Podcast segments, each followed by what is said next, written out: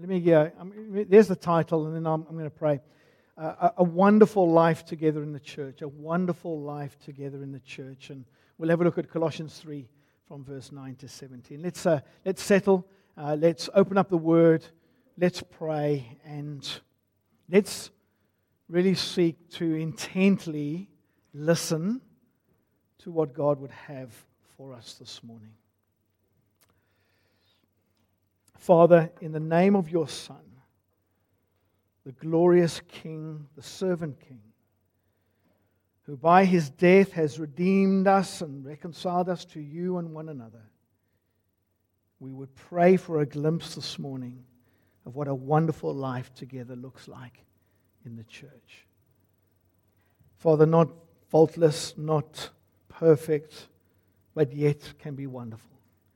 And I pray that your Spirit would take this word and would transform us as a body to look more and more like the body that you've called us to be. In Jesus' name. Amen. All right, have a look at this uh, opening statement. And uh, Christians live with Jesus. Christians live with Jesus. If you've got your Bible and you flick back to chapter 2, verse 6, it says, Just as you received Christ as Lord, continue to live in him. It could well be translated, continue to live with him. With him. Christ lives in us, chapter 1, verse 27. In Ephesians 3:17, Paul prays that Christ may live or dwell in our hearts more and more. If you've got your Bible, chapter 3, verse 16 of Colossians, let the word of Christ dwell or live in you. Chapter 3, verse 3, our lives are hidden in Christ. You might live with members of your family. You might live with a friend. You might live on your own. You might live with a pet. But, Christian, you live with Christ. You live with Christ. You live with the cosmic Lord of the universe who condescended to become man, to die and rise from the dead, to reconcile us to the Father, so that we might live with him starting now and then we'll be face to face in glory one day. Chapter 3, verse 4 When Christ, who is your life, appears, then you will appear with him in glory. And because of this, here is the first aspect of living with Christ. Christians slay their sin. If you've got your Bible open, have a look at chapter 3, verse 5. It says, Put to death, therefore, in light of, in light of living with Christ, slay your sin. Put your death, put your sin to death. Down in verse 8, it says, Get rid of your sin. There's a particular song that we sing from time to time, and the words go like this So I'll stand in faith by grace and grace alone. I'll run the race by grace and grace alone. I will slay my sin by grace and grace alone. Because we live with Christ, Christians are to slay their sin again and again and again. Let me put it like this if you dwell with the most beautiful, most glorious, most wonderful, most sinless Lord of the universe, would that not be motivation enough for you to daily, continually slay your sin as you continually live with Christ? You may well have heard of mythical dragon slayers, but I want to ask you this morning are you, as a Christian, continually slaying your sin as you continually live with Christ? But the passage before us from verses 9 to 17, which will be our focus, there's, there's a movement where it changes from living with Christ individually and it suddenly moves to, to, to living with Christ corporately. In other words, it's not just living with Him individually, but us living together with Christ. So here's our second point Christians are body parts. Christians are body parts. Got your Bible? Follow with me. Have a look at the text with me.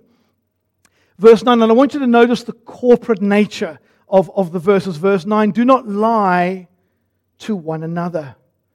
Here in the church, verse 11, there's no Jew or Gentile. There's no circumcised, uncircumcised, barbarian, Scythian, slave or free, but Christ is all and is in all.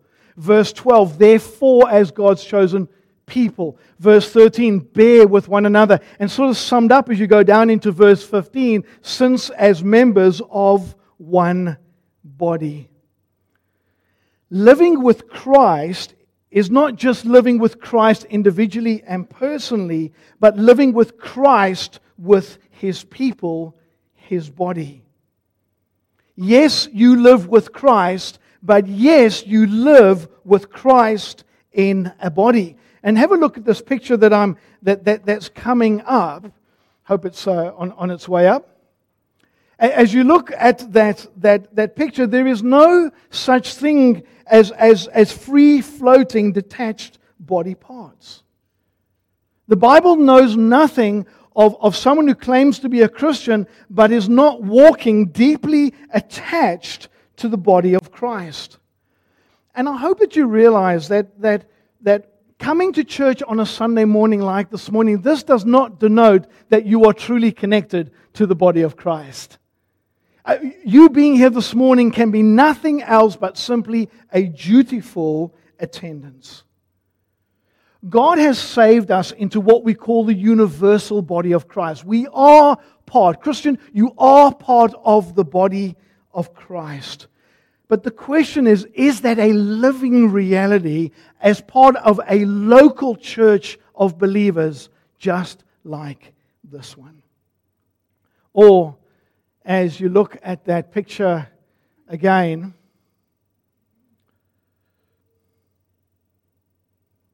is that your reality? That in fact, you might be here, but the reality is that you're just a detached, somewhat floating body part. Wonderful life together in the church is when we're living our body partedness, when we're living that which we've called to be. Now, as we further go into verses 9 to 17, what this passage does, it further unpacks what a wonderful life in the body looks like. And I wonder if some of you remember the words of the famous Louis Armstrong song, What a wonderful world. You do. So you're going to sing it in just a moment. But let me just give you, uh, let me just give you some words. I see trees of green, red roses too. I see them bloom for me and you, and I think to myself, that wasn't even in tune. So let me ask you again. Try it again. I see skies of blue and clouds of white, the bright, blessed day, the dark, sacred night. And I think to myself, Oh, that was so much better. Ooh, except for that last bit. Okay.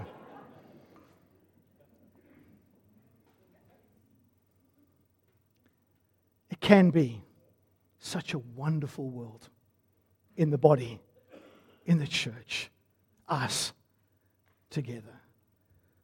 So let me take you to my third aspect. Christians slay their sin. Christians are body parts. And here's my third one. And this might be a little bit of a surprise for you, but Christians are free from rules. They are free from rules. I wonder if you realize there are no rules in the body of Christ. If you've got an NIV in front of you, you will see two hideous chapter titles. Do you see them in the NIV? What do they say? Rules for holy living. Verse 17, rules for Christian households. Please scratch it out. That is not in the original text. They should not be there. Cross them out. In our lives together as Christians, there are no human rules. There are no human or religious regulations of what must and mustn't be done. A Christian church is not shaped by rules, but shaped by a servant king, Jesus, who loves his people. And if the only, the only, if you want to rule, the only one that you can have is verse 15. Notice it says where we are told, "Let the peace of Christ rule in our hearts. We'll look at that later. Here's the thing in a wonderful life together in the church, it's very easy for us to slip into, into rules like, you must do this, you mustn't do that, you can't do that, it must be done this way, it has to be done in this frequency, and so on and so on. If you look down at verse 17, Paul says, Whatever you do, whether in word or deed, do it all in the name of the Lord Jesus Christ. And what Paul means is if you're going to do something in the name of the Lord Jesus Christ, it means let it look like Jesus. In other words, let it look like his death. Let it look like his resurrection. Let it look like dying to self and living for Christ and for others. What this also means, brothers and sisters, is that there are no human rulers in the church. How many heads are there? How many heads? One. There's one head, the Lord Jesus Christ, and there's one body. There are no human rulers in the church. So if you, if you have a look at uh, Colossians chapter 1, verse, uh, we'll come back to that one. No, no. If you look back at Colossians chapter 1, verse 18, it says, And he is the head of the body, the church. If you are a body part, Christian, then you only have one head, not two Jesus Christ. And what I want to do, therefore, is I really want to put pastors and leaders in the church, including myself, into, into place. Pastors, elders, deacons, and whatnot, we are not rulers in the church. We as pastors do not have authority over the church. And again, church, if we want the word rule, it is Christ who rules his church through his word. I want to show you something. Every single church government is flawed. I know the Baptists like to think that theirs is perfect, but it's not. Whether it's congregational, Presbyterian, uh, Anglican, and so on, every church government is flawed. But if there's one thing that the Baptist congregational government has got right, which we reflect in our Constitution, it's this. Let me show it to you in our Constitution, chapter 7, verse 1. The Lord Jesus Christ is acknowledged as the supreme head of the church. Jesus Christ alone is the head of the congregation and not any human authority or power. He rules by his word. That is so sweet. So let me say again as pastors, elders, deacons at the leadership, we do not have authority over the congregation. We do not have authority over one another. Christians don't rule over anyone. Christians are servants, they are not lords. Christians are servants, they are not rulers. We do not lord over one another, we love over one another. And I want to ask you this morning, Christian, I wonder if there are any ruler tendencies in you. I wonder if there's any sort of Lord attitudes in you, if there's any sort of desire to rule. The other question is BBC do we have any unwarranted, unnecessary rules that we expect Christians to perform? Here's number four. Christians are recreated image bearers. Have a look at verse 11 with me. Here, meaning in the church, there's no Jew or Gentile, there's no circumcised or uncircumcised, barbarian, Scythian, slave or free, but Christ is all and in all. Superiority and inferiority was the name of the game in the first century of Rome. Jews saw themselves as superior to Gentiles. If you were religiously circumcised, you saw yourself as superior to the uncircumcised. The Scythians and the, the barbarians, they were considered an inferior, racially mixed group.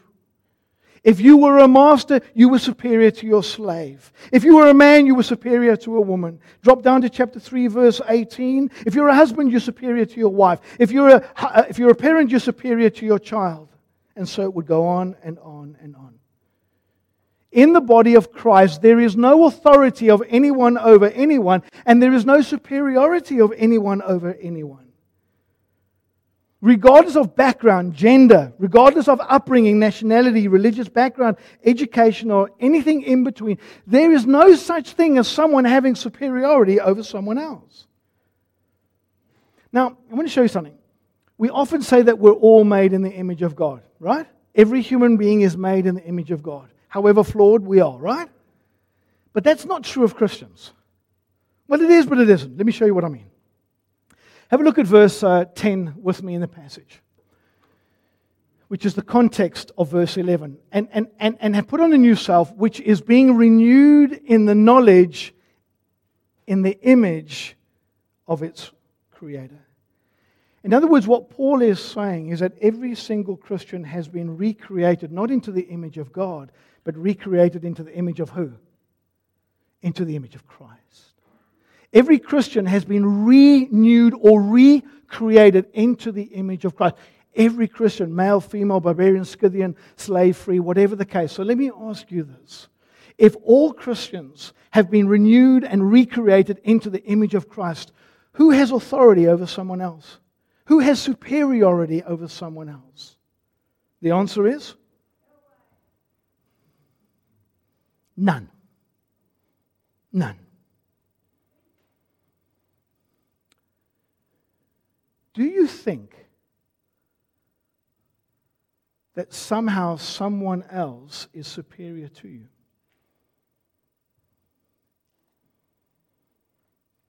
Do you think that somehow you are inferior to someone else? It's very level at the foot of the cross. And it's very level if we're all renewed in the image of Christ, our Savior. You with me? Here comes number five. Christians slay their sin. They are body parts. They are free from rules. They are recreated image bearers. Number five, Christians are constant clothes changes. I'm not sure this will ever happen in Busselton, but it might. Uh, did you know that in some Kmart stores up in WA, they are open 24 hours? Did you know that? Anybody excited about that? Nah, didn't think so. But if they are open 24 hours, it means that their changing rooms are open 24 hours a day. The church should be an ever open, very busy, 24 hours a day changing room. What do I mean? Have a look at verse 9, 10 with me, linking into verse 12. Since you've taken off your old self with its practices, you put on the new self, which is being renewed in the image of its creator, right? Therefore, as God's chosen people, verse 12, holy and dearly loved, clothe yourselves. The Greek just simply says put on, but I think clothe yourselves is a good translation. In Christ, we have been permanently clothed with his righteousness. What that means, Christian, is that we are righteous. We are holy.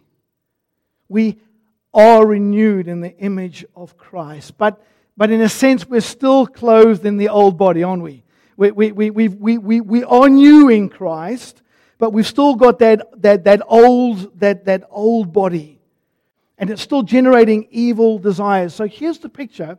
We are new, and we, but we're still clothed in the old body. So Paul says, because you're renewed, what we need to keep on doing is we need to constantly keep changing our clothes. In other words, keep putting off the dirty stuff, keep putting off the acts of sin, and keep putting on godliness. Put off the dirty clothes, put on the new clothes. Put them off, put them on. Put them off, put them on. Keep doing that.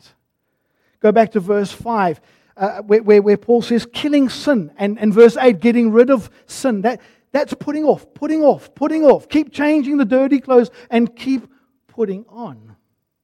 Now, let me show you what they are. Coming up on the screen, and if you guys could uh, just keep that uh, slide up for, for a few moments. Here, here are the sort of the dirty clothes that we have to keep putting off. We, we, we, we, we, we, we keep putting off sexual immorality and impurity and lust and evil desires and greed, which is idolatry. Down in verse 8 of chapter 3, we keep putting off anger and rage and malice and slander and filthy language. uh, chapter 3, verse 9, we keep putting off lying to one another. That's sort of the, the put off the dirty. Here's the, here's the, the keep putting on the clean clothes of, of, of godliness. We, we look at it, verse 12. We, keep putting on compassion and kindness and humility and gentleness and patience and bearing with one another. We keep putting on forgiveness we, and we keep putting on love, which sort of wraps up the whole thing together. Now, keep looking at that for a moment. When I talk about a wonderful life in the church together, it does not mean the absence of sin, does it? It cannot mean that. A wonderful life in the body together means that we are a body that keeps changing clothes. We keep putting off the dirty and we keep putting on the good. We keep putting off sin. We keep putting on godliness. The church is one big changing room where we're putting off and putting on. Um, from time to time at the gym, while in the changing room, uh, there'll be an, a, parent that will pop their head into the gym, into the changing room, and shout, Kids, get out of the shower! I mean, some kids decide that the gym is the place to have a 45 minute shower, right?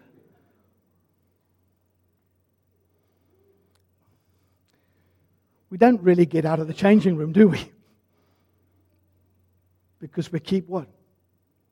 Putting off and putting on. That's what a wonderful life in the church looks like. Number six, Christians are peacemakers.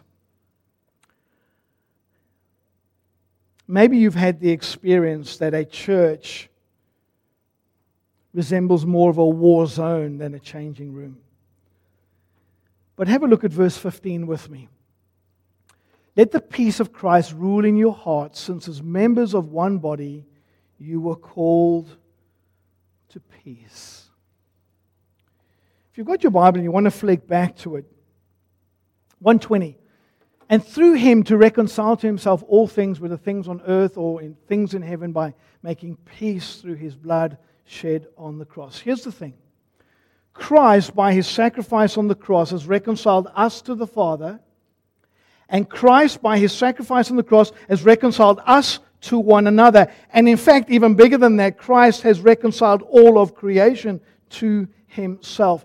But as you and I have been reconciled to one another in the body of Christ, we are called to pursue peace.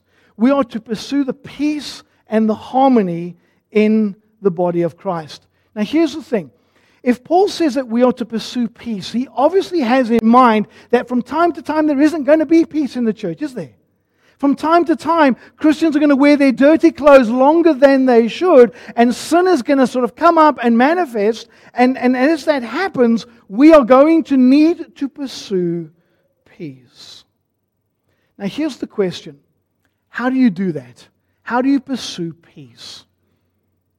And I want to show it to you in verse 16. It's such an important verse, and we'll come back to it a little bit later in my series as well, so I'll just be brief. How do you pursue peace in the church? How do you pursue harmony? When, when, when Christians continue to wear their dirty, their dirty clothes longer than they should, what does this look like? Here it comes. Let the message of Christ dwell among you richly as you teach and admonish one another with all wisdom through psalms, hymns, and songs from the Spirit, singing to God with gratitude in your hearts. Now, listen carefully. What verse 16 is saying is this the way that we pursue peace is that we have to continually bring the word of Christ to one another. We have to keep bringing the word of Christ to each other to say, keep putting off and keep putting on. In other words, we are to lovingly admonish one another with the Word of God over and over and over. When sin is festering in the church, when it's popping up, when those dirty clothes are being worn longer than, than they should, it's not just me bringing you the Word of God. That's an important part here on a Sunday, wherever.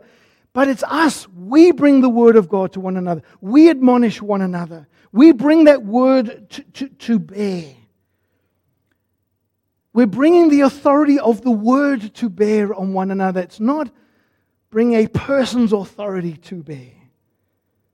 What that means in practice is that you and I have to have the courage to bring God's word to one another, and then we've got to have the humility to accept it from a brother or sister and not get all personally offended and leave the church. If you see any of the sins being manifest in this passage, verse 5, verse 8, if you start to see any of those sins manifest in the life of another believer, you have to gently, graciously admonish them with the word of God. What does admonish mean? It means to gently correct. Admonish means to lovingly call someone to repentance. When the sins come up in church, we don't turn a blind eye. We don't turn a deaf ear. We don't sweep it under the carpet. We don't go and gossip it to someone else. We lovingly, gently admonish one another with the Word of God. One of my sons, just the other day, and not for the first time, came to me and said to me, Dad, Dad, when you spoke to me, it wasn't gentle, it was harsh. I had to accept that admonition. I had to seek his forgiveness. He admonished me. Again, not for the first time. It was good. It was humbling. It was a little painful but it was good. A little while ago, I witnessed a fellow believer speaking to another believer in a very harsh and ungodly way. It was horrible. They were rude. I sort of just let it just let it go for a little while and and then I spoke to that believer and I gently called them to repentance for the way that they had spoken to that believer.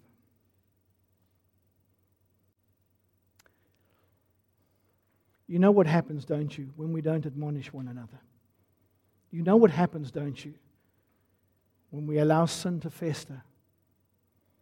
You know what happens when we turn a blind eye or sweep it under the carpet or we go and gossip it to someone else? You know what happens, don't you? Disharmony, disunity, chaos, broken relationships, hurt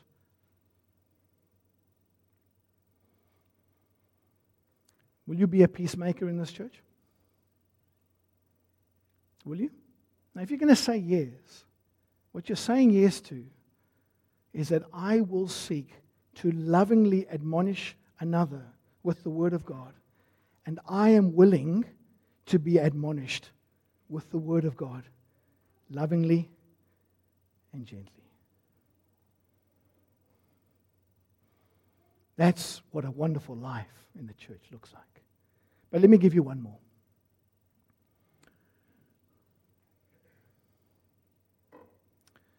Wonderful life in the church together looks like a grateful body.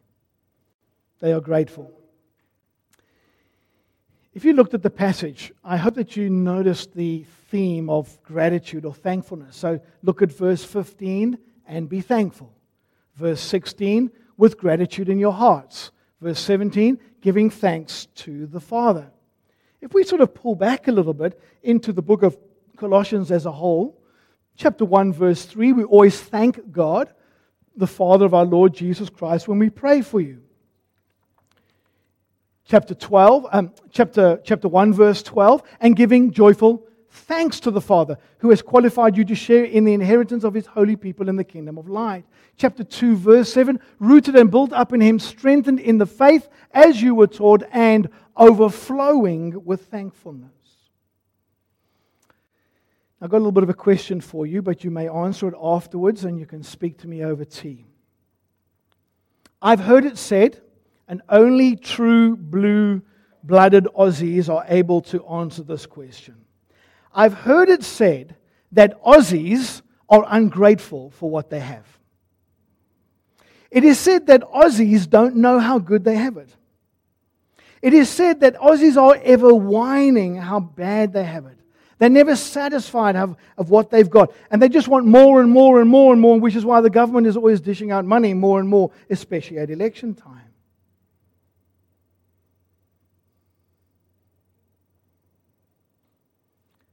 Life together in the body of Christ is marked by an overflowing gratitude and thankfulness.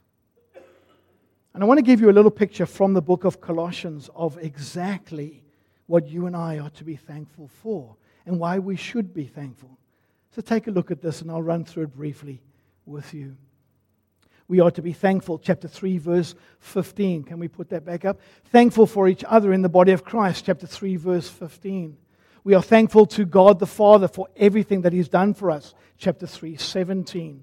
We are thankful that God has chosen us to be holy and dearly loved people and children of God. 312. Thankful that we have been renewed, recreated in the image of Christ. 311. We are thankful, chapter 3, verse 5, that we have been rescued from the wrath of God. We are thankful that we will appear with Christ in glory. 3 4. We are thankful that our lives have died with Christ. We're thankful that our lives have been raised with Christ. We're thankful that our lives are hidden with Christ. We're thankful that, that, that we have been reconciled to, to the Father. We are thankful that Christ has, has won the victory over every spiritual, evil, demonic power at the cross.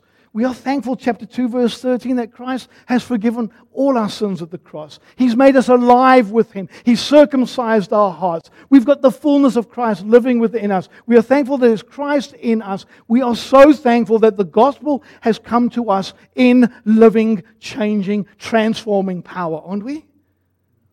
Wow. And that's just a little snippet for what we are thankful for. I love this line. I read it. It really stuck. It's very simple. We can be so thankful because we are not taxpayers with rights, but we are sinners saved by grace. We're not taxpayers with rights, sinners saved by grace.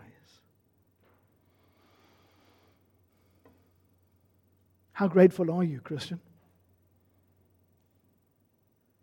Is, is, is this a grateful body?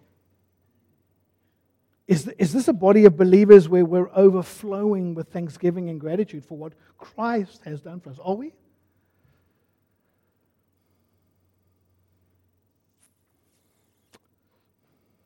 I'm going to sum up and then uh, close with something a little bit more personal. So, wonderful life in the body together. Christians slay their sin. They are body parts. Christians are free from rules. They are recreated image bearers. They constantly change their dirty clothes. They are peacemakers. Christians are, are grateful.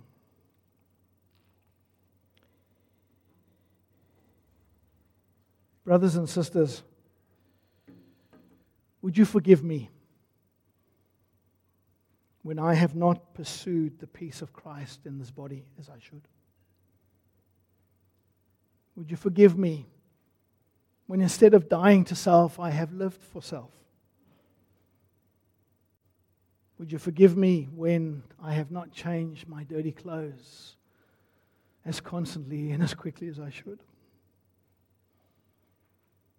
Would you please forgive me for taking any undue authority in this place? Please, would you forgive me for placing too much emphasis on the minors of the gospel? Would you forgive me for not having an open hand and being more gracious to my brothers and sisters who have a different point of view on things that are not directly core and on the gospel? Would you forgive me? And would you please continue to admonish me and please, would you bring to me the Word of God gently and graciously that I might become more and more like Christ in this body, giving thanks to the Father through everything that Jesus Christ has done for us. Would you pray with me?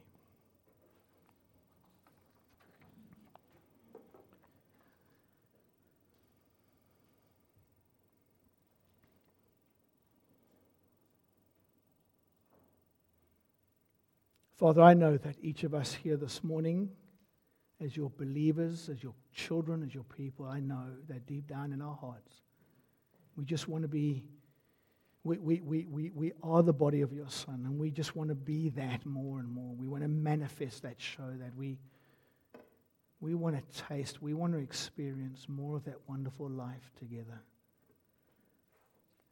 And I pray Father, that as we slay our sin together, as we embrace our body partedness, as we embrace the freedom that we have in the body of Christ, as we understand the new creation that you've made us to be, that as we continually change our clothes and we pursue peace, and we are so grateful for what you've done for us, we will taste and see what the body of life can be.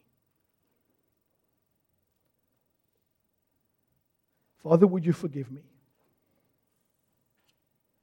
Where I've broken down instead of building up. Would you forgive us for where we have done the same? And would we come before each other in humility and grace and forgiveness and patience and forbearing and love, admonishing one another with all gentleness and grace?